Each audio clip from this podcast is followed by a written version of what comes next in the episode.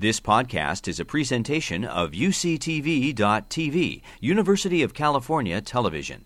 Like what you learn, help others discover UCTV podcasts by leaving a comment or rating in iTunes. It's a great pleasure to be at a, at a sister institution, not that far from my own home university. Um, I was thinking on my way down, and then once I got here, um, what a shame it is that we really don't uh, visit each other's campuses as often as we should.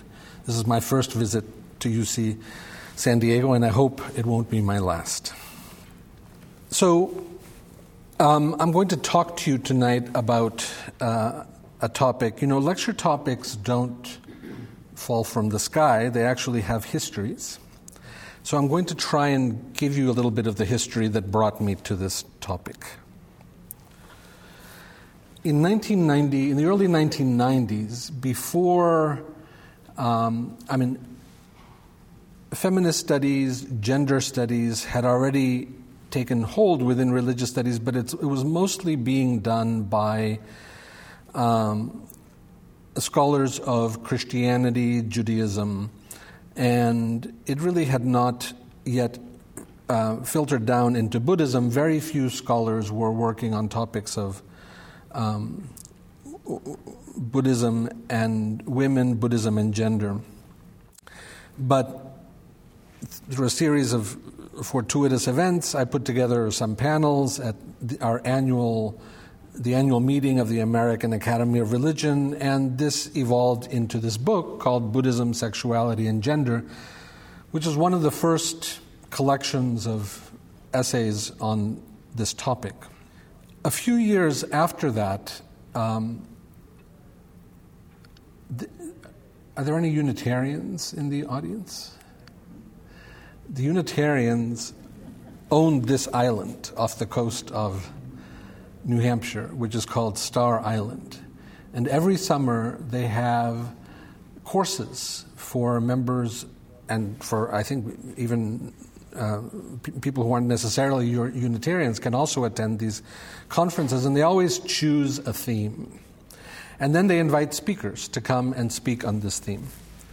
Well, th- this portion, these conferences are, for many years, it was done in coordination with a, an academic institution called Institute for Religion in an Age of Science, IRAS which publishes a fairly well well known journal called Zygon in Religion and Science.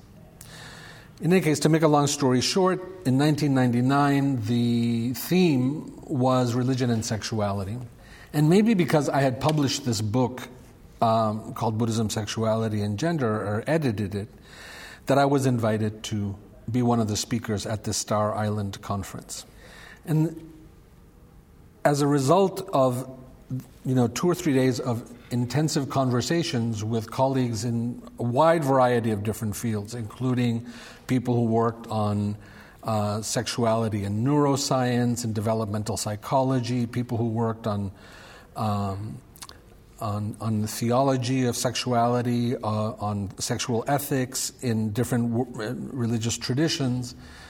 Um, I decided that I really needed to pursue this topic uh, more, and simply because it's, sexuality is a very interesting topic.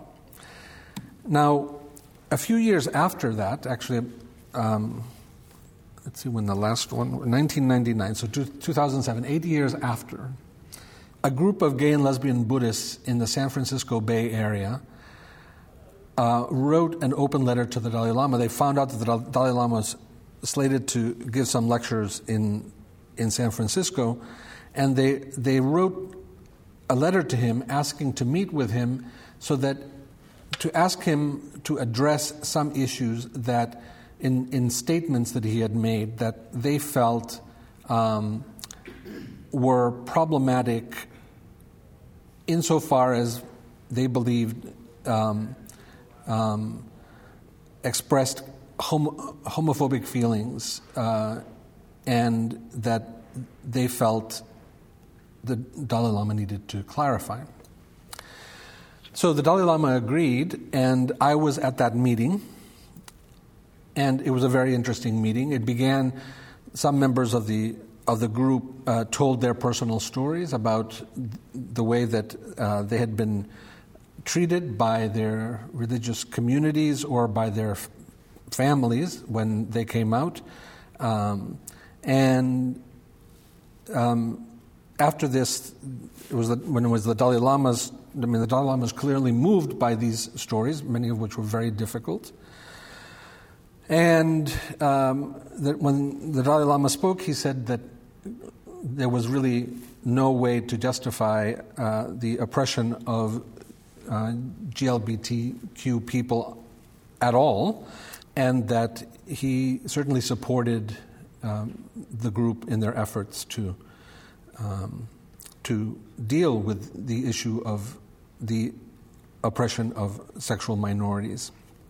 But then the Dalai Lama began to speak from the Buddhist point of view, and he made clear that the, the question of what is sexually appropriate and what is sexually inappropriate, what, what constitutes sexual misconduct according to Buddhism, um, according to the ancient sources, what the ancient texts say about these issues is, is quite complex.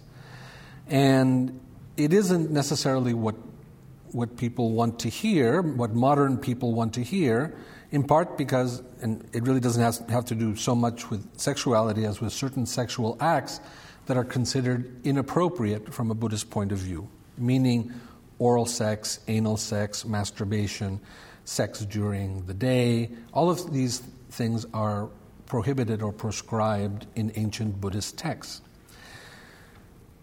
And the Dalai Lama said um, that this is not something that he could himself adjudicate because it's, it's found in the text, and therefore it requires some kind of consensus in the Buddhist community in order to be able to change these ancient norms. He, but he did kind of point to the ways in which this might occur. And one of the ways, one of the examples he gave was this. He said, Look, the ancient texts also say that um, that prostitution is not prohibited, that it's allowed, um, that, but that only men may avail themselves of the services of sex workers and not women.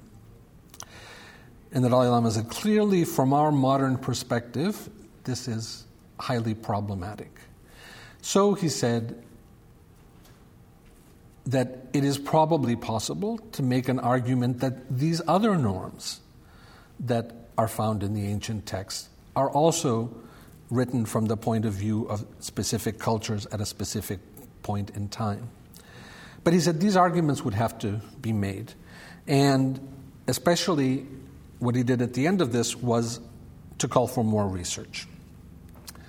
So I took this as a cue that I really should finish the book that I was working on, which I'd, I'd been working on for a long time before the Star Island conference, but now uh, with the Dalai Lama calling for more research, my goal was really to set forth in this book what the ancient texts actually had to say and to kind of point the finger, as the Dalai Lama had done, in the direction of um, a more just contemporary um, sexual ethic in conversation with the ancient texts, but at the same time um, that was clearly more inclusive, that wasn't uh, um, oppressive of, of women uh, or of uh, GLBT people, and that um, um, was really what Buddhism intended ethics to be, which is a kind of liberating thing rather than being an oppressive thing. So this led to the publication of this book, which Dick was kind enough to mention. It, the book is called Sexuality in Classical South Asian Buddhism. And as the title implies, it's a, a kind of compendium that deals with ancient Buddhist ideas. If you, if you look at the, under the themes, it deals with themes like cosmology, the, the myths related to sexual embodiment, what desire is according to Buddhist psychology and its antidotes, um, what biological sex is, that is, what biological embodiment is, which is kind of the subject of my lecture tonight, um, gender and sexual desire, uh, non normative sexualities or deviant sexualities, what the Buddhist texts classify as sexual deviance and why, and then finally, uh, sexual ethics. So, all, these are the themes that structure the book, but the source material are really ancient texts from around the first century CE to around the 8th or 9th century CE, mostly written in the ancient languages of Buddhism, which are Pali, Sanskrit, and Tibetan. These texts were almost all written by monks, by Buddhist monks, which means that they were written by men. And this is something that we need to keep in the back of our minds as I'm about to tell you um, what the texts say about what it means to be a man and what it means to be a woman. The genres of these texts are very diverse. They, some are medical texts, some uh, are legal works, some come from the erotic uh, tradition um, that's known as Kama Shastra in India. The most famous example of this is the Kama Sutra, the treatise on erotics. And of course, many, many of these works are religious works. Now, a few months ago in November, some colleagues um, honored me by focusing uh, a panel at the American Academy of Religion meetings in Denver on the book. And it was an interesting panel. It was very good and very constructive dialogue. Um, one of the things that I was challenged about was whether or not there was enough on women's sexuality in, in the book.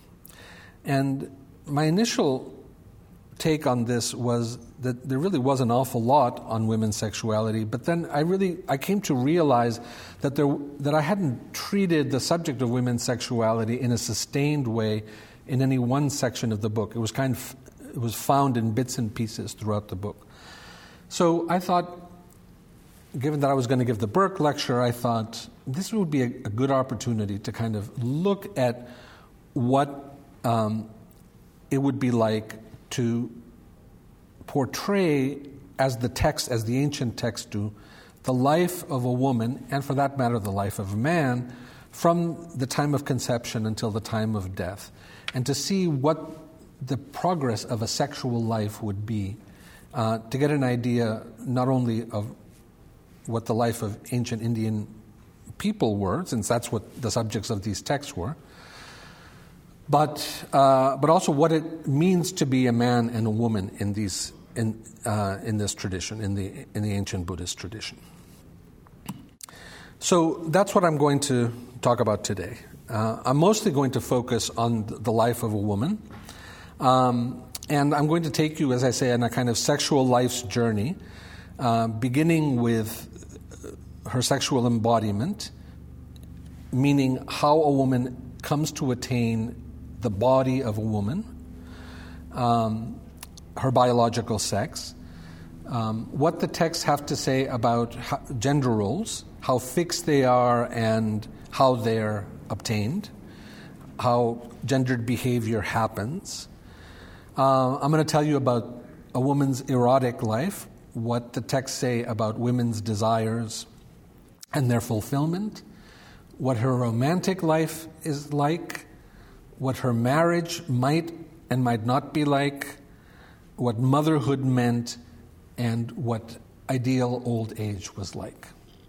So I'm going to take you in this kind of journey that you never find in any one text, but that it's possible to kind of gather all the pieces together to, to kind of give you this idea. So we, we begin with conception and birth. Both Indian and Tibetan texts believe that after a person dies, their Buddhists have a kind of allergy to talking about souls, but um, we, can, we can say something like a, a person's spirit um, continues into the next existence and is reincarnated, depending upon that person's actions in the past life. If the actions are positive, they're reborn in a positive way, in a positive next life. They take a positive rebirth, like a human rebirth. Human, be, human rebirths are considered positive. If their actions are negative, they might be reborn in one of the negative states of existence. So let's assume that the woman whose journey that we're going to trace right now um, has accumulated a bunch of good karma and is about to be reborn as a woman. The tradition says that what impels that spirit, that, that is the spirit between lives, a person dies before they're reborn, it doesn't happen instantaneously.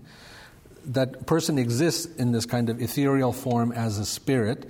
The actual term in Sanskrit is antarabhava. A person belongs to the intermediate state, the bardo in Tibetan. There's a new book out called Lincoln in the Bardo. Do people know? Have you seen this? So, Bardo is that intermediate state, right? So, this intermediate state being needs to be reborn into a human womb. And in order for that, what drives that is, first of all, that person's karma, according, according to these texts. Then something happens to actually make the spirit enter into the fertilized egg. And then gestation takes place, and then um, the fetus is born as a girl. Now, in Buddhism, the scenario that causes the spirit to be reborn and to, be, to enter into the fertilized egg is, uh, is very interesting. It's been talked about often in, uh, in different sources, but it's a kind of Oedipus and Electra scenario, which means that uh, the spirit is somehow drawn to the place where the parents are having sex.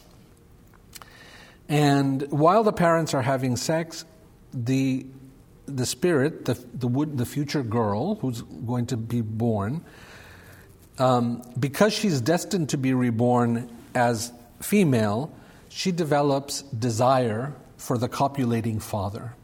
And at the same moment, she develops anger towards the, the, the wife, towards her future mother. These dual moments of desire for the father combined with anger towards the mother cause the mind of that spirit to enter into the fertilized egg it propels the mind into the fertilized egg, and conception takes place. This is the Buddhist account of how beings are conceived. Take it as you will. this is what a fourth century figure, a fifth century figure, whose name is Vasubandhu, one of the great philosophers of Buddhist India, says. He says, the eyes of that spirit, of that intermediate state spirit, born from the power of its karma, um, behold, th- those eyes behold its place of birth, even if it's far away. There it sees its father and its mother having sex. If it's destined to be reborn as a male, there arises a male's desire for the mother, and if a female, there arises desire for the father. Conversely, there arises hatred for the parent of the same sex.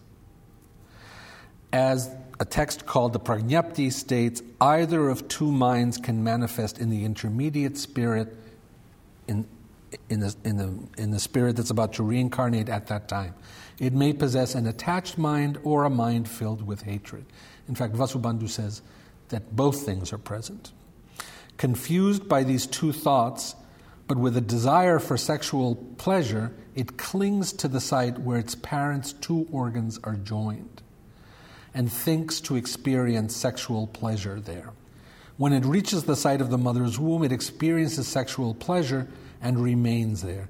Then its aggregates solidify, its existence, its intermediate existence comes to an end, and it's conceived in the womb. So, this is the Buddhist story of conception. This is how the conception of human beings, in fact, of any womb born being, that means mammals as well, happens in this way. We find it depicted in a variety of Buddhist art. This is actually a Tibetan medical painting that is based on paintings done originally in the 17th century. At the very top, you see um, the, the couple that we saw before with the little being uh, coming down the rainbow, uh, uh, right? That was about to enter into its mother. And then you see a bunch of egg like things. The first four rows depict problems that either have to do with, with the egg or sperm that thwart conception. Then, beginning with line five, you see a bunch of different eggs, and then you see the, the fetus slowly taking shape inside the, the womb. Um, you also see some animals like a couple of fish, a turtle, a pig. This is because the text also use these as analogies to say at this point the fetus is like this, it looks like this. At this point it kind of looks like a turtle, and so forth. So there's a very developed embryology, in, and this comes from ancient Buddhist texts, but it was taken up by the Tibetan tradition. Until finally, at the very bottom, you see the mother who is carrying the womb. Now, you, in this, you can't see this in great detail, but, but you see here how the fetus is supposed to look at different stages, and then you see in the final row at the bottom, you see these four figures which is the mother. And in one case, the mother is having the child on the right, another case on the left, one in the middle, and then the last one on the right, you see twins. The mother has is carrying twins, right? You see two uh, children in her stomach.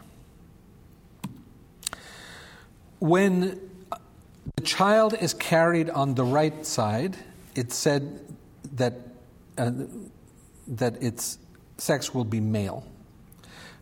When it's carried on the left side, the mother is left, it will be a female. Now, this isn't kind of value neutral. The right in, in uh, Buddhist Asia, as in um, the West, is the preferred side, right? I think the Latin word for left is, someone know? Sinistra, right? So it, it, it's not a accident that this is related to the word sinister, right? Sinister, sinistra, left is considered worse, right is considered better. So male children get put on the right, which is simply to say that Buddhist tradition, like many other religious traditions, is androcentric. It favors the male, right? So it was considered more auspicious for a, a, male child, and that's why the male child is situated on the right. And the female child on the left. So our girl, who has been born and has gestated in her mother's womb, is located on the left side of her mother. But you notice that there's a child that's located in the middle. So, what is this child? There's only two sexes, right? Male and female. So, what is the child that's located in the middle? Well, it turns out that the Buddhist picture of what constitutes biological sex is actually more complicated than just male or female. In fact, there are four biological sexes there are biological males, biological females. These two sexes are called single, single sexed beings. They're considered normal or normative and then the Buddhist tradition speaks of both beings who are both male and female, these are hermaphrodites, and beings who are neither male nor female, these are called asexuals. These last two sexes are called abnormal or queer, which is my translation of a very difficult Sanskrit term to translate. It's pandaka. I think queer comes pretty close. And these last two sexes are considered, therefore, abnormal, right? So if you look at, again at some depictions found in the Tibetan medical tradition, you find that the male is depicted here uh, very proudly with an erect phallus and a hairy chest, right? Um, the female is depicted, um, um, and the, the letters beneath simply say male and female, po in the, in the case of the male, mo in the case of the female. um, as emitting a discharge, that turns, to be, turns out to be menstrual fluid, so she is menstruating, and that is also important to the identity, to the biological identity of a woman, uh, according to these texts, that she have a normal menstrual cycle. So, male, female, the hermaphrodite is hard because this isn't extremely clear, but um, if you look closely, you would see that it has both sets of genitals, both a penis and a vagina. And then you have this being that in the text is called an asexual, which is supposed to be neither male nor female. And in, this, in these paintings, it is shown as simply having a small hole. Um, and the, the traditions kind of simply assume that everyone will know what it means by an asexual, but um, it, it really means someone with no genitals at all, but simply with, a, with an opening that is a urethra. Whether this is actually found in the real world or not, I'm not sure since I'm not a doctor, but um, anyway, this is what the texts say. The four possibilities that, that it is found here are actually philosophical possibilities. I mean, this is anyone who is familiar with Tibetan logic knows that this is a structure that's known as the, the Chatushkoti, or the, the four possibilities, sometimes called the tetralemma in, uh, to, when the, if a Greek term is used. So it's X, Y, both X and Y, and neither X nor Y, right? So male, female, both male and female, neither male nor female. Okay, so these are the four biological sexes. And, but in the, in the text, the last two, that is the both and the neither option, the hermaphrodite and the asexual, are oftentimes combined into the single category called queer. So we can say sim- more simply that biological sex is of three types male, female, and queer. Now, um, why why do what causes a being to be male, f- female, or in this case, neuter or queer? The answer to this is, for the most part, the Buddhist answer to this is karma. Karma is the answer to everything. It's the reason why a person is born male, female, why a person is born rich as opposed to poor, uh, why a, a person is born in the United States as opposed to being born in India. The answer to all this is karma. But there were some Buddhist philosophers that wanted a, a kind of richer answer to this. And so what, what they did was they came up with this theory, what, I, what, what, what we can consider a kind of more po- proximate causal theory of sex in the form of what they called the sex determining factors. They said that um, males have the sex deter- determining factor that's different from females. The sex determining factor are particles that are not visible to the naked eye. They are dispersed throughout the body. If you're a female, you have a body that's filled with tiny little particles that are shaped like hollow drums.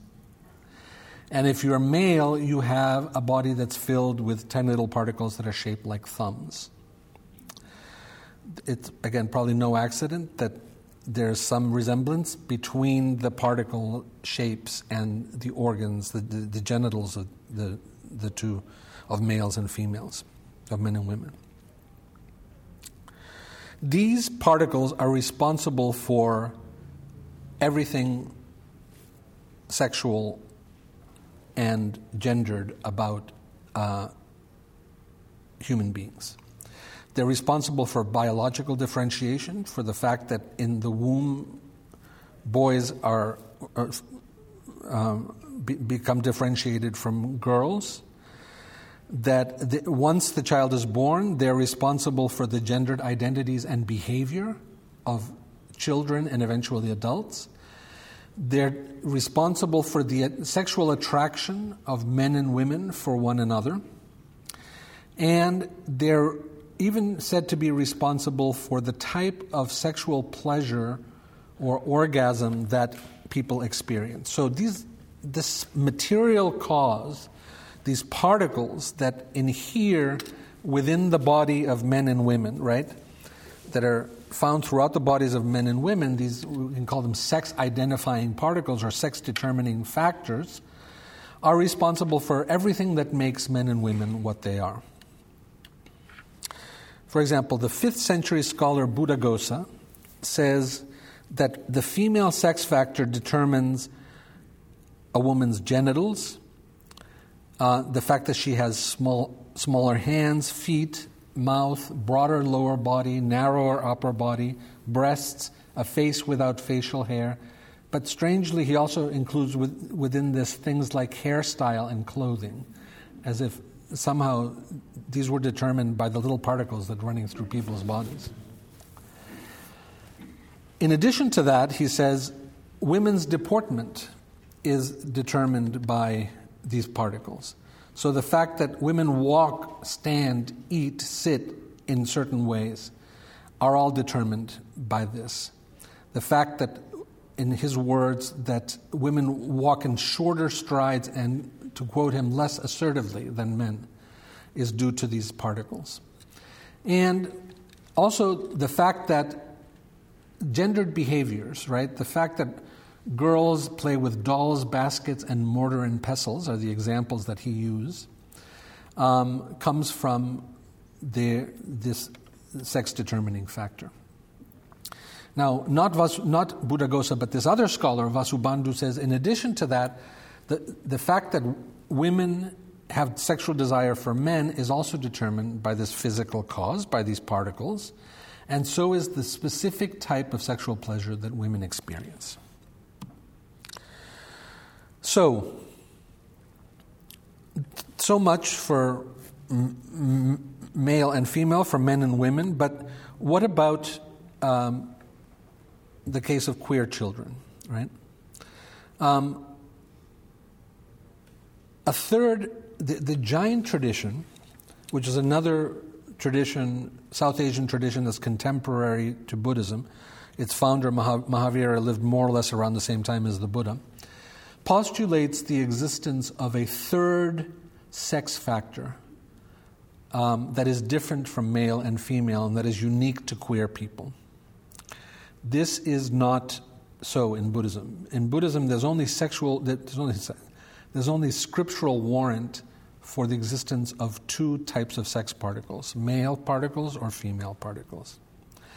And so the Buddhist authors are kind of in a quandary what, what to do, how to explain then queerness if it isn't caused by a specific third factor. And what they do is they say, well, queerness is due to the fact that the, either the male factor or the male factor is either absent, somehow goes missing, or becomes impaired in utero.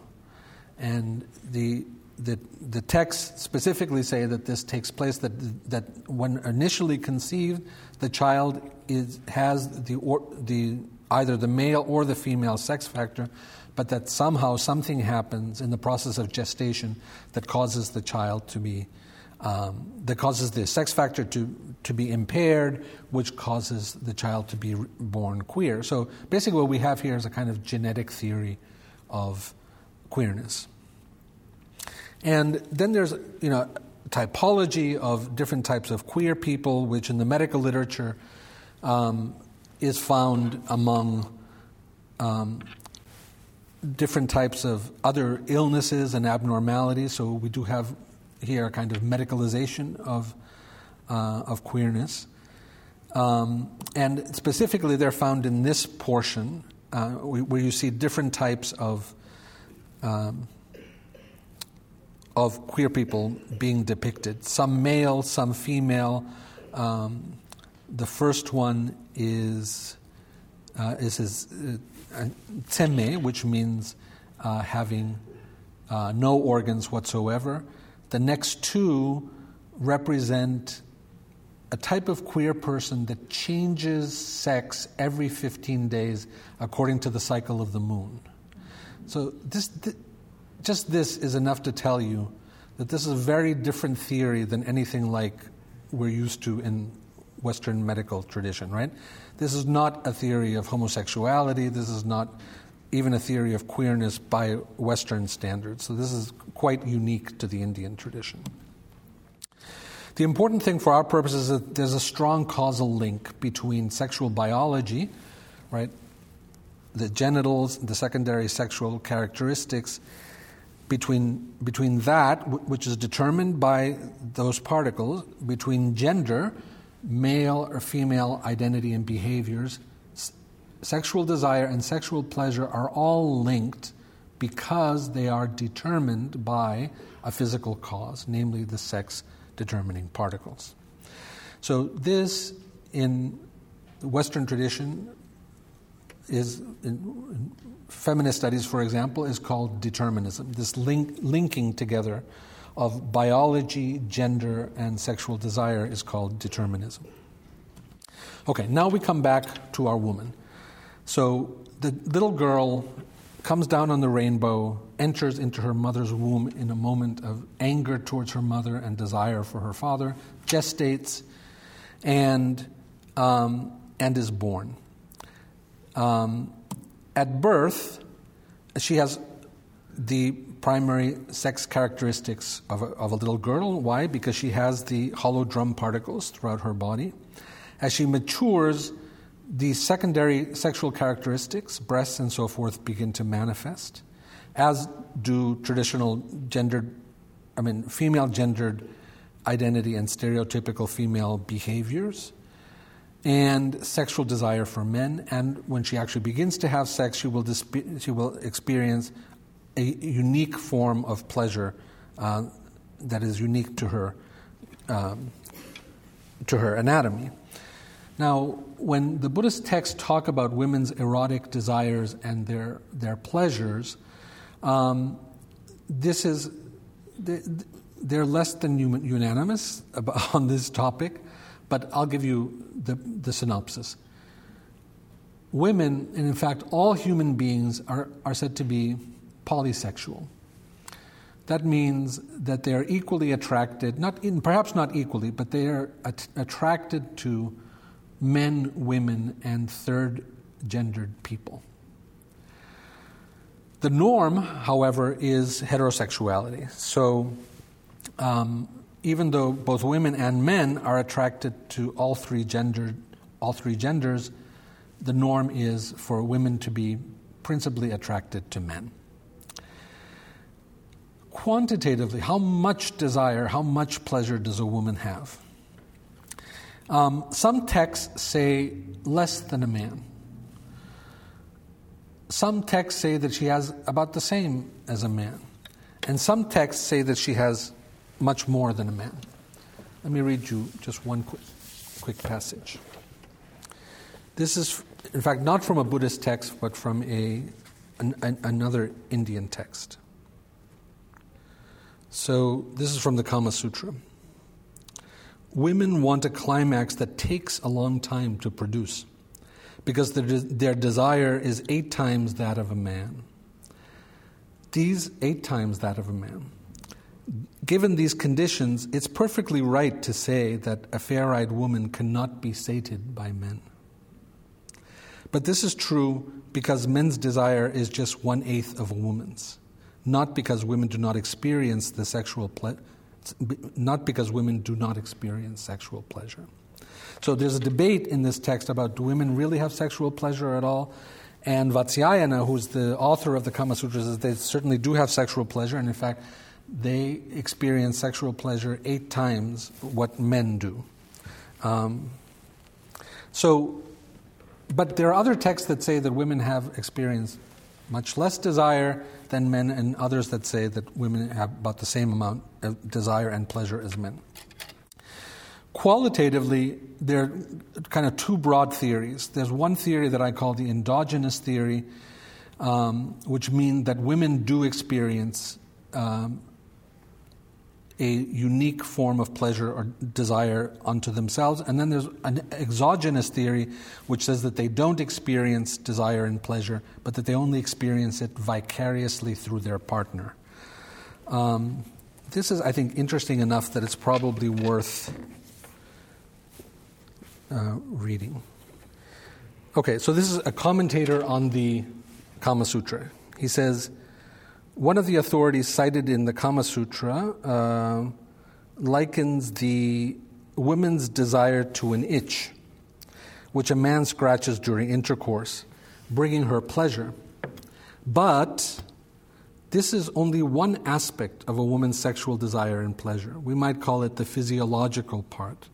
When it is combined with emotional, erotic pleasure, um, and arousal born from kissing, etc., she comes to experience a different psychological emotion. And it is this emotion that the texts say that is her true pleasure. That is not the physical aspect, but a, uh, a form of pleasure that is born both from uh, a physical part, such as kissing, and, um, and also from, um, from um, an emotion. The exogenous desire is found in this passage. In this passage, a woman is being compared to uh, a eunuch. So it's saying that, uh, so let me just read it. It says, even though a, eunuch, a eunuch uh, the, the word here is actually, it's a Tibetan word, zama, and it's trying to explain what this word zama means. So, normally the word zama means eunuch, but the author of this passage is about to say that women are like eunuchs for a specific reason. So, this is the context of this. So, it says, even though a zama is, for example, someone whose testicles have been amputated or whose desire has degenerated, in the present context, it is another name for a woman someone who, during the sexual act, experiences the taste of desire through the other.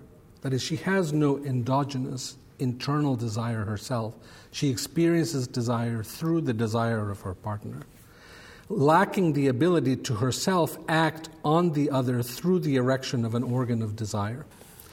So, um, what this text is saying is that neither women nor eunuchs have innate endogenous sexual desire, a desire for sexual pleasure that resides within themselves. What desire they have is mimetic, the re- reflection of their male desires, uh, male partner's desires.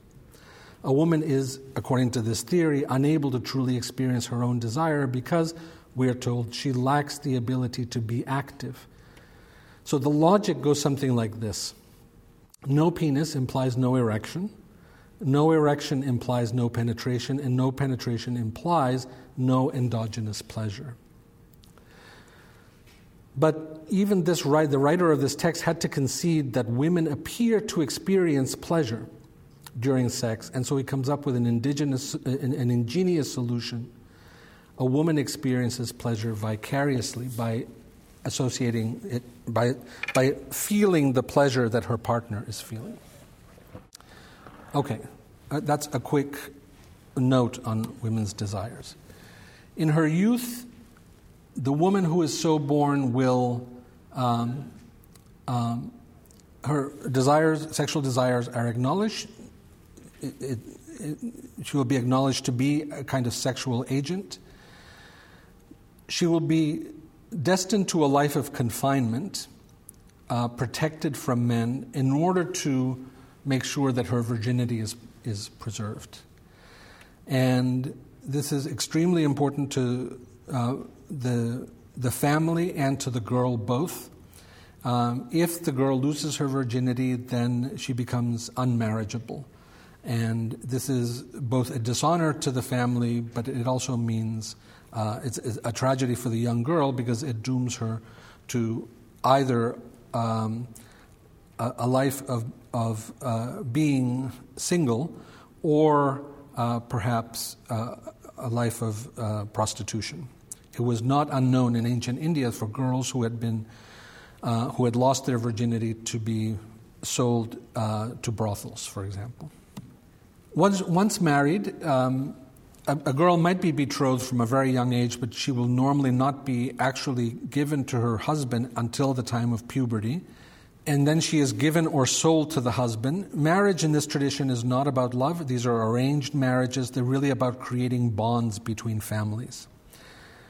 Men oftentimes had more than one wife um, if they had the means to support them. So, when a girl entered into a marriage, she was oftentimes entering into a marriage in, in which there was already one wife, perhaps more than one wife. Wives are presumed to be faithful to their husbands. The Buddhist texts go on ad nauseum about what men can and cannot do uh, sexually. That is, in terms, of, uh, they have a very elaborate theory of sexual ethics for men, but they don't really have practically, they hardly have anything to say about what women should and should not do. And the, re- the reason for this, I think, is quite simple because women are not allowed to do anything um, except to be accessible to their husbands. So there really is no need for a separate sexual ethics in the case of women. Their sexual ethics is uh, faithfulness to the husband. It's also presumed that a husband will have sexual access to his wife at all times, um, with some exceptions. So that means that marital rape is unknown in this tradition, right? It is essentially the husband's prerogative to have sex with his wife whenever he wants to. The times when it is not allowed, according to some texts, is um, when this might threaten the wife, the fetus, if the wife is pregnant, um, or if the wife has taken a temporary vow of sexual abstinence, which Buddhist women sometimes do for a period of 24 hours. So these are the exceptions. Otherwise, a husband is presumed to have sexual access. There are many different types of marriages. I've given you the most common one, which is that parents will sell off their girl child to a husband. Um, but there are really other types of marriages as well. Some of them involve no agency or choice. So, for example, the one where the girl is sold, she has no choice in the matter. Also, slaves. Um, slavery was not uncommon in ancient India. Um, and a, a, slave in a master's house, a female slave in a master's household, um, basically had to give her owner uh, sexual access. So this was presumed. But on occasion, her owner could decide to actually elevate the status of a slave and make her an official wife. And if so, then the, the, the slave, not that she would want to, but the slave also would be in no position to refuse. Prisoners in raids also had no, uh, who were taken in raid, women prisoners who were taken in raids were in no position to refuse. On the other hand, the texts do talk about women who um, choose, them, who themselves choose whether or not to stay with a man, uh, uh, either out of love or out of lust for uh, her partner. There are also the stories of women who kind of enter into contracts with men and say, You provide for me materially, you give me clothes, food, etc., and I'll be your wife. So it, it wasn't as though it, um, Buddhist marriages were arranged marriages 100% of the time. Some of these marriages were happy. They involved love. The, the couple, even though they didn't know each other at the time that they got married. Love would develop between them. The couple would have a, a, a good sex life. Um, they would have children. The husband would be caring. And caring in this context m- means that he would treat, if he had more than one wife, he would treat his wives equally. He would be financially responsible. And he would have a restrained extramarital life. Buddhist husbands were, for the most part, were for the most part um, presumed to have a, an extramarital life. This was not considered a moral evil, um, either by the society or by the religious traditions of ancient India. Happy marriages also means having good in laws, and it means freedom, if, if the wife is a Buddhist, freedom to support Buddhism. There are some stories that we find in the ancient texts about a woman who is about to get married to a, a husband that belongs to a non Buddhist family. And beforehand, the parents uh, reach an, an, agreement where the woman doesn't have to, in a sense, convert, but can keep her religious tradition and continue to practice Buddhism. So, this is the kind of Buddhist depiction of a happy marriage, what a good marriage is like. An unhappy marriage could be catastrophic, and there are depictions of this as well in Buddhist literature. There are loveless marriages, the couple never, go, never falls in love with, with one another. The husband is uncaring, he might favor one wife or more than one wife over others, creating factionalism within the harem.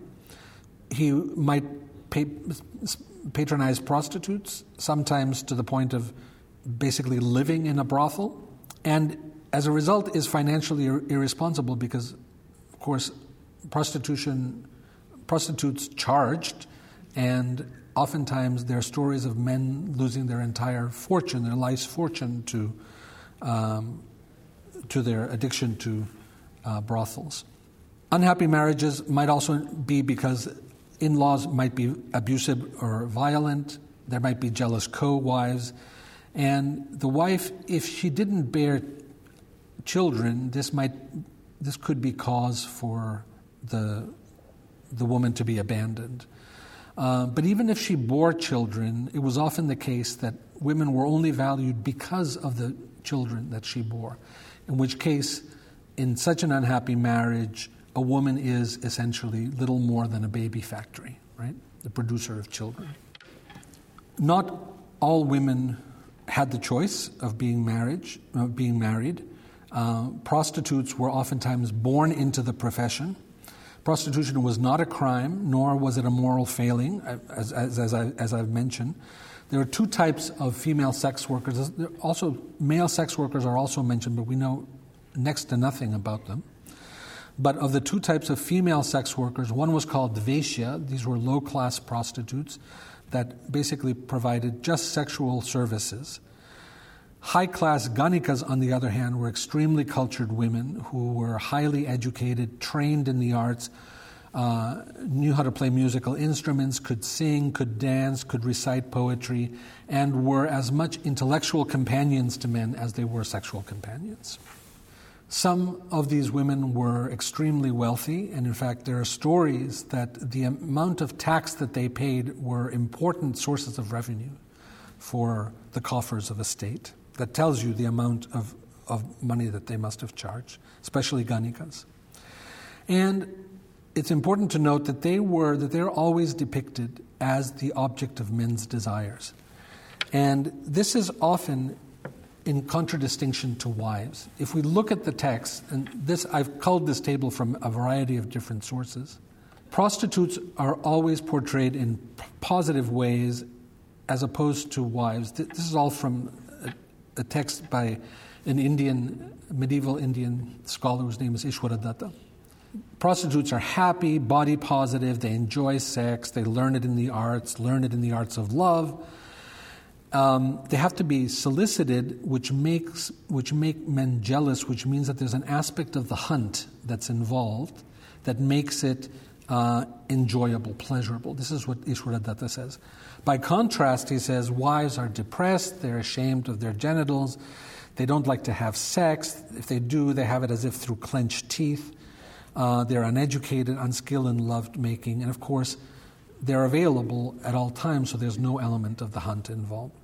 So, this is maybe a unique feature, if, if not unique, it's certainly an important feature of Indian society that the true object of men's affections were not their wives, but were mistresses or prostitutes, which you see depicted here in uh, a very early, probably se- second, first century BCE painting found in the Buddhist caves at Ajanta.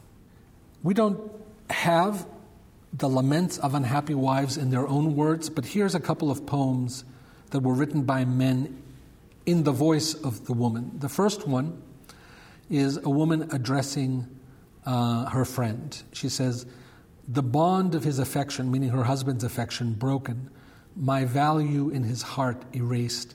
This man now sees me as he does any other, his love for me now dead. I pass my days obsessing about these things. Friend, why does my heart break into a hundred pieces? And the second one is a woman addressing her husband. She says, Your mistress lives in your heart, in your eyes, and in your dreams. Where then, Mr. Handsome, Is there any room for me? These are not poems written by women, they were written by male poets as if they were written by women, but nonetheless, they probably convey some of the sense of heartbreak that women in these unhappy relationships probably had to withstand. So, what do women do in the face of this? The poets would have us believe that they accept their fate, that they sit at home lamenting, writing poems like the one that I just read to you. But in fact, we know from other sources that women, that when their husbands were unfaithful, that women also strayed, that they have affairs with men and sometimes with other women. There's one story about a group of women, a group of wives, uh, bathing in the local bathing ho- hole and having engaging in sexual play with each other while there while they were there.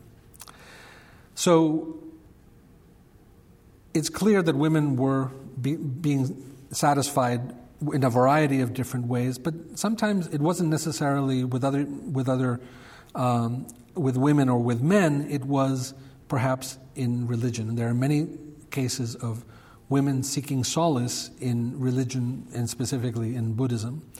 And when none of this seemed to work, there are cases when Buddhist monks at, uh, give advice to women that they should really divorce. And in fact, this happens on a couple of occasions. Some women, of course, never choose this route to begin with. These are nuns. And one of the most famous of which is depicted here. It's the nun Utpalavarna, who actually began life as a prostitute. Several of the Buddha's disciples were former prostitutes who later on became nuns. The, the Buddha never looked down upon prostitutes, and in fact, uh, oftentimes when he was invited to their house to, for meals, then he would go. So Utpalavarna is considered one of the most famous of the Buddha's nun uh, uh, disciples. And nuns, of course, didn't have to worry about any of these things because they took vows of celibacy, live in single sex communities, and their life was in many ways more fulfilling than the life of women, which could be very uncertain depending upon what her husband and in laws were like. And in old age, um, we have, of course, different models, um, but for the most part, when the texts talk about old age, they talk about matrons, old matrons surrounded by generations of her children, grandchildren, great grandchildren, and so forth. But there's also, there's also a story of an elderly couple that are close to death that have obviously had a very good life together. And they approach the Buddha and they ask the Buddha, uh, they say, We have been with each other our whole lives, we love each other, we want to find each other in the next life. What, what do we have to do to do that? And the Buddha responds, if both husband and wife want to see each other not only in the present life, but also in the life to come, they should have the same faith, the same ethic, the same level of generosity, and the same level of wisdom. This is how they see each other not only in the present life, but also in the life to come. So, what the Buddha is saying is basically um, live a good religious life together and you will be reborn together. So, there are stories like this as well of couples who have led good married lives and are looking for uh, to be reborn, to meet each other again in the next life. What I haven't mentioned at all is that most of the examples that I've been giving to you really involve high class individuals. That is, as you see depicted here, high, in this case, a king um, with his queen and living with servants, with ministers, with even with specific types of elements. This is kind of the ideal uh, Buddhist family, if we want to call it that. But it's a high class family, it's a person with means. Not every woman, not every man was like this, right? Obviously, the majority of society was not like this. So, what was the fate what, what, was, what was the sexual life of lower class women like? For example, people who were poor, women who were poor, or prostitutes, or paid workers, or prisoners. What, what was their life like? In some cases, their life was better than that of high class women because they were freer than high class women. for example, prostitutes had the right to uh, refuse clients. So they had the right to decide who they would sleep with and who they wouldn't. Um, and prisoners were protected from unwanted sexual advances of guards by law. If a guard was found making sexual advances on a woman prisoner, he was punished. So there were protections um, for many of these people.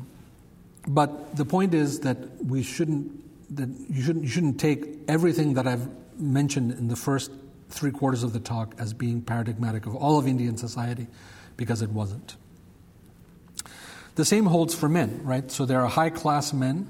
That's basically what I've been talking about. These men have great sexual freedom, right? They can have very rich extramarital sex lives. Uh, but this comes at a price. Being a high class man, that means he has to provide for multiple wives and children. He's responsible for protecting his women, meaning he has to make sure that his that both his wives and his uh, female children are not violated by other men. Uh, and he has to safeguard the family wealth from his sons, because if he has sons, then his sons will, as he himself did, will spend a lot of their time in brothels when they're growing up as young men, and so he has to make sure that the family fortune isn't squandered away by his sons. The point is, the life of high class men was not always easy. Low class men, um, like low class women, sometimes um, actually had it easier. They either couldn't afford to get married at all because no woman would marry them because they were poor, or else they would have only a single wife. This obviously made it easier both for the husband and for the wife if there's only one of each to, that they had to worry about, right? Because he was poor, he had no access to prostitutes. So by default, he had no extramarital sex lives. And this doesn't mean, I mean, at, times low class people experience a great deal of pain. Um, in very worst situations, we are told that men, women, and sometimes married couples both sold themselves into slavery. That essentially gave up their freedom in order to be to enter into the household of a richer person as a slave simply to be taken care of because they were afraid of starving to death. The last type of uh, man is the monk, and like the Buddhist nun, monks have it relatively easy, at least as they're portrayed in the Buddhist sources, because they don't have to worry about any of this, right? They live simple lives of, um, of celibacy in community and therefore don't have to worry about the things that um, traditional uh, married couples had to worry about. And finally, about queer people, what their lives were like, we really don't know much about them. Um, some texts tell us that queer men were sometimes cross dressers, that they wore their hair long, that they were dancers, which implies that uh, perhaps they were trans women. Um, some queer men were prostitutes. We have references to that in the text. But many queer people, both men and women, that is, people who had same sex sexual desires, probably end, ended up entering monasteries. And this is because they didn't want to get married. And becoming a monk or a nun was really one of the few acceptable reasons for not getting married. So, both in India and in Tibet, it was probably the case that a lot of queer people ended up in monasteries, even though um, there are regulations that require candidates, postulants for the, the monasteries, for the monastic life to be examined before they are admitted into the Buddhist order. But this didn't stop people then, and it probably doesn't stop people now, uh, queer people from entering Buddhist monastic order. Okay, I'm at the end of my talk. Some aspects of what I've talked about will probably seem familiar even now. Other aspects, like people changing sex every two weeks according to the cycle of the moon, are going to seem very foreign. If nothing else, this tells us that the sexual and gendered lives of people were constructed culturally, that they differed in different periods of time and in different parts of the world. Does this have any contemporary relevance to today? I think it does. There, in many Asian countries, these ideas still are the foundational ideas for both religion and for ethical teachings. And they're, contem- they're relevant to contemporary Western convert, Buddhist convert communities because these are the very doctrines that these communities have to deal with as they try to fashion and construct their own sexual ethic in the modern world. On this note, I will stop and I'm open to your questions. Thank you very much.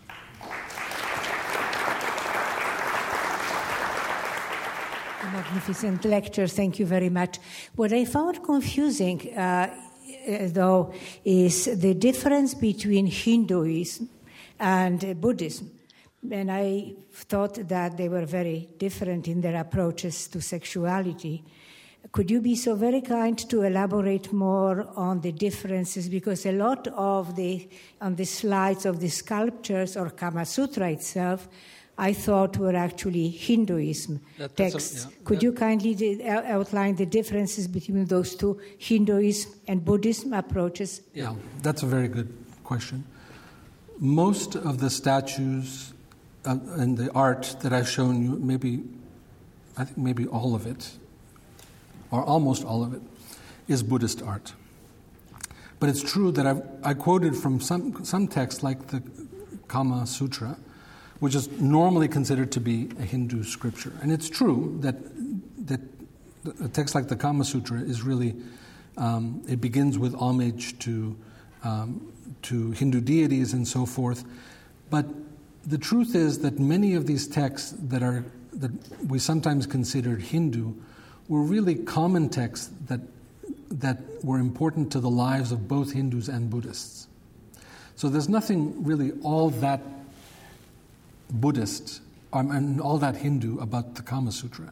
Is really more about the lives of the sexual lives of people. And it's something that applied both to men and to women. The same is true, for example, of the legal and medical literature in India. There's, there's not anything that's really specifically Hindu about it. Sometimes there are, and sometimes these things tend to be important, oftentimes they tend to be minor. But a lot of what the legal texts, the, the, um, the medical texts, the erotic texts have to say probably applied as much to Buddhists as to non Buddhists. So I take a lot of these works to be part of the pan Indian cultural tradition and not specifically Buddhist. Now, there are cases that, where there are clear differences between Buddhism and Hinduism. So, for example, Buddhism sees monasticism as you know, the kind of highest lifestyle that people can undertake. Um, and they believe that this should be done as early in life as possible. So, that, you know, young men entering the Buddhist monastic order, young women entering the nuns' order. Whereas in the Hindu tradition, you have this idea that monasticism is also a good thing, but that really people should have lived a full life before they renounce in the last stage of life, which is called sannyasi. So there's a person should first go through the period of training as a student and then get married and have a family and then retire to the forest and then finally only in the last stage of life should they renounce the world whereas buddhism that isn't the case anybody who's, who wants to renounce the world is is welcomed into the monastic order from a very early age. There are differences, but a lot of the, you know, the designation of certain texts like Kama Sutra or the laws of Manu, so-called Dharma Shastra works, the legal works, these are really pan-Indian works. A follow-up, I think, to the question that was just asked, actually. Yeah. Yeah. So, um, the way that I read Wendy Doniger's translation of the Vatsyayana Kama Sutra, right. Wendy, who was also a previous Burke lecturer, uh-huh. um, is that uh, through this translation, it kind of in some places, opens up or um, shows the ambiguity in some of the sexual and gender roles that were in the previous version. Even opening up to um, some examples of potentially third sex or women taking on roles uh, through use of devices or other behaviors yeah. um, that may not have been there in the previous translation. And so I'm wondering if you could comment on that translation and its impact on our understanding of, of uh, women's gender and sexual roles in Buddhism. Yeah, I mean, uh, I, it's a wonderful translation. I use the translation in my book. I mean, I see no reason to retranslate passages that have already been well translated by, by Wendy. Um, I think, th- and Wendy not only translates the root text, but in fact, she makes reference to some of the important commentaries. Um, I think that commentary literature on the on the Kama Sutra is also very, very important and very interesting. Um, it's true that, I mean, in part because Wendy Doniger's translations are frank, she doesn't hold back, right? So um, if there's something dirty in the text, she'll translate it the way it should be, you know, the way it was meant to be translated. I mean, dirty, I'm talking about in quotation marks. Um, so um, for example, she talks about how prostitutes, um, what prostitutes think about different types of clients. And she says that, um, that the, I, I don't know if this is the favorite, but one of the favorite clients of prostitutes are gay men who want to dissimulate, want to pretend that they are doing the same thing as their other friends are doing by going to prostitutes, but in fact don't have sex with a woman and end up just sitting there talking to them.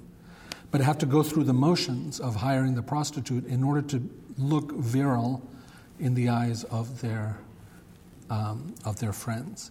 So it's details like this that give us clues into ancient Indian sexual life that we really don't have if we just look at the religious texts. Right? The religious texts are very good at proscribing things, telling people what they can't do, but they don't really tell us what people were doing. And this is an area where the Kama Sutra really kind of opens the world of ancient sexual life in India up to us. Hi, I'm not very familiar with Buddhism, and you did a lovely job of giving us the ancient texts and the way life was when it got its start. But I, you've mentioned briefly commentaries, and I was just wondering if this religion has a system of evolution and where beliefs change with you know commentary or consensus and adaptations to you know current ways that people look at the different genders and lifestyles. And so, is there any way for evolution, or is it strictly attached to the original texts? Uh, Buddhism, you know, it depends on what, who you ask, because there are many different types of Buddhists. So, if you ask contemporary Western Buddhists, they will say, "Well, these ancient texts are not applicable t- to me in this day and age. Why should I consider them at all?" You know, they don't. I don't take any type of ethical or other form of guidance. I'm not saying that all Western Buddhist converts will say this, some will say this. Um, so, whether you want to call this evolution or not, I mean, you have the whole spectrum. You have some people that don't consider doctrinal texts, you know, the, either the words of the Buddhas or the commentaries of scholars over the centuries to be at all applicable. And you have people that we might call fundamentalists on the other hand, where they believe in the verbatim truth of these texts. And you have that whole spectrum just like you do in any, in practically all textual traditions, right? So I think one of the uh, challenges in, for contemporary Buddhists is to try and figure out where they stand in this um, range of views about the authority. Essentially, what we're talking about is the authority of Scripture, right?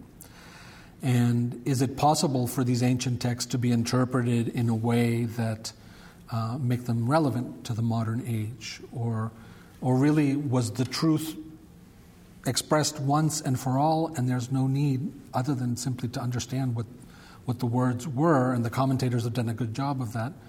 There are people who believe that too, that, that there's no need to to go messing with the text. But we find this in every tradition. Right? We find this in Christianity, we find this in Judaism, we find this in Islam even.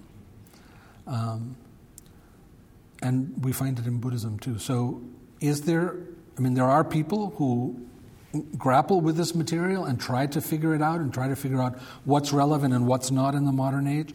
And there are other people who say, no need to do that. This is, the Buddha spoke, there's no need to think about it anymore.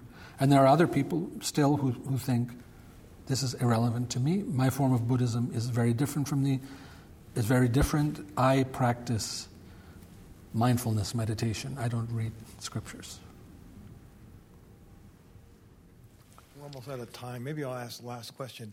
I was wondering if, if um, there are differences in both different branches of Buddhism in different areas about how you, you, know, flexibly they'll they'll uh, uh, interpret these these various texts in relation to the modern world.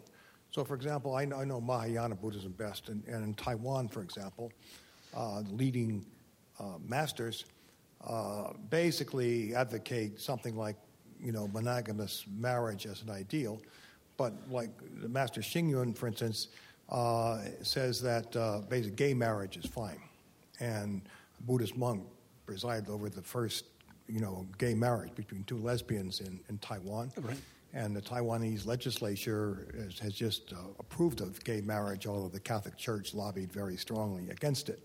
And there's a public opinion issue there. But so anyway, so there they've taken kind of a, a, a, lead in sort of monogamous marriage, but gay, lesbian, whatever is okay. Right as long as they love each other and have some mutuality. Right. So that seems to be quite an evolution. Yeah. That, that's, a, that's a really good point. So I've been talking about what texts say, and um, oftentimes, more important than what texts say is what one's teacher says. And there are Buddhist communities in which teachers have come out on one side or another of this issue, mostly in favor of liberal interpretations of the ancient sexual norms, saying this really isn't applicable in this day and age. And today, if two people love each other, they should, you know, be able to express that either in marriage or through uh, having sexual relationships and so forth. So, um, contemporary teachers often do that, and their word oftentimes has more weight than scriptures do within living Buddhist communities. So that's true. It's true in the Tibetan tradition as well. I think it's true in Asian Buddhism in general. Can I ask one more question? One kind of related to yeah, this. And then she can um, so it's you know related to these uh, the the two um, questions we had so far, and I'm just my impression was like listening to your talk and these you know uh, scriptural references. I was wondering if uh, you just from all the you know all your own research and reading, do you find these references to sexual norms to be more descriptive or prescriptive? It struck me that many of these references, this might be my misreading, you know, or misunderstanding, but they seem more descriptive, and perhaps if that's the case, there's maybe a little more latitude for, you know, how future generations or comment- commentators may, you know, kind of either adhere to these norms or deviate from them. Yeah, I think I think or you're is right. It, or is there, you know, for some of the, or maybe it's uh, no way to, you know, you can't even separate the two things. That descriptive. No, you can separate the two things. Okay. Yeah, you can separate the two things, and you're right that mostly what I've talked about today is descriptive. So what I've done is kind of giving you a description of the sexual life of a man or a woman. I mean, most, mostly I've spoken about the, sex, the sexual life of a woman. Um, and that has been mostly descriptive, and these, this is description based upon what is found in the text. What I haven't touched upon today is the sexual ethical doctrines of Buddhism. That is the last chapter of my book, and I've given this as a talk in other contexts, so I didn't want to repeat it here today. There, what you have is prescriptive norms. So the idea, for example, that um, anything other than penile vaginal sex performed no more than culminating in no more than five orgasms in a night. this is what the texts say, I'm not kidding. Um, and performed only at night in privacy, away from religious sites. This is the only sex that's permitted in the Indian and Tibetan texts. Basically, the first thousand, the first almost 1500 years of Indian understandings of sexual ethics. It's actually more complex than this. Um, I found through my research that the sexual ethical norms begin very simple. It's basically uh, a prescription against, a prohibition against adultery, meaning taking a man taking the spouse of a not of a of another man, for example, or to take a girl who is still under the protection of her parents as a sexual partner. This is prohibited. This is the simplest idea of sexual evil, right? Of of a an ethical, sexual ethical wrongdoing in the Buddhist text. But over time, Buddhist monks begin to pile on more and more rules. So, for example, and by the way, you can't have sex during the day. And by the way, you can't have anal sex or oral sex or masturbate or. And then more and more rules get piled on. And all of this begins in around the third century CE. Before that time, you have just the simple prohibition against adultery. So then the question becomes why the third century? And this now comes back to the Kama Sutra. Because the, it's in the third century that texts like the Kama Sutra begin to become popular. And my, I believe that as a response to this, that Buddhist authors begin to worry that with the rise of this erotic literature, these er, erotic manuals, that Buddhist, good, good Buddhist laymen are going to get too many ideas. And so they begin to clamp down and they say, this isn't allowed, that isn't allowed. If you're a Buddhist, okay, these people over there, maybe they're doing it, but you're not allowed to do this. So we come back to the original question about the Kama Sutra. But what's new? Say again? What's new? We know what you've explained to us has been very good, and it would be good for many, many people to study the first, second, and third century. But why haven't, haven't civilization or religions and Buddhists and everybody else know the basis of male and female, like you've been describing? And so that's why I will be interested in your next book about ethics. I will be. Because what today? I mean, they call them queer people.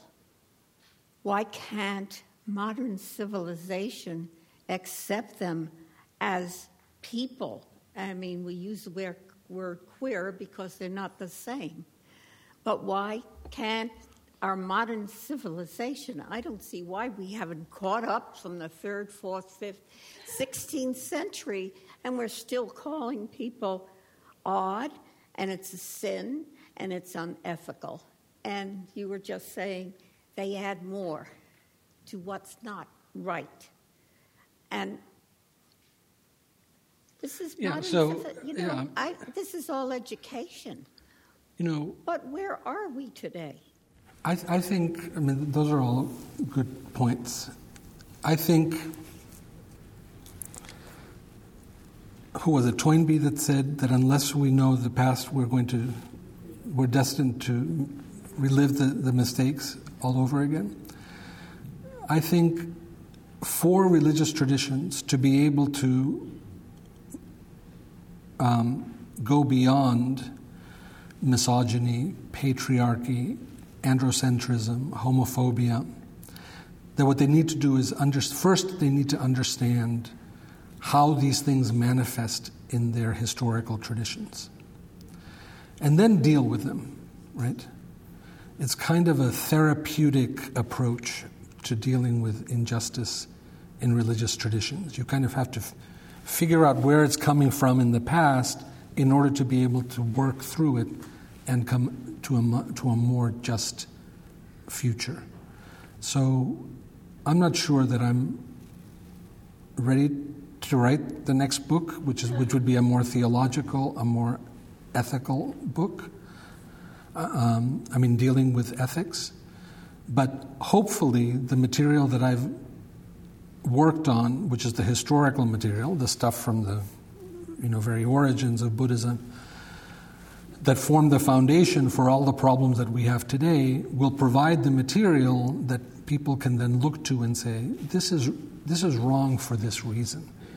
And this is what we need to do to kind of work our way beyond this type of injustice to more just positions. Okay, on that point, I will call it an end. Is that? Thank you. You've been listening to a podcast by University of California Television. For more information about this program or UCTV, visit us online at uctv.tv.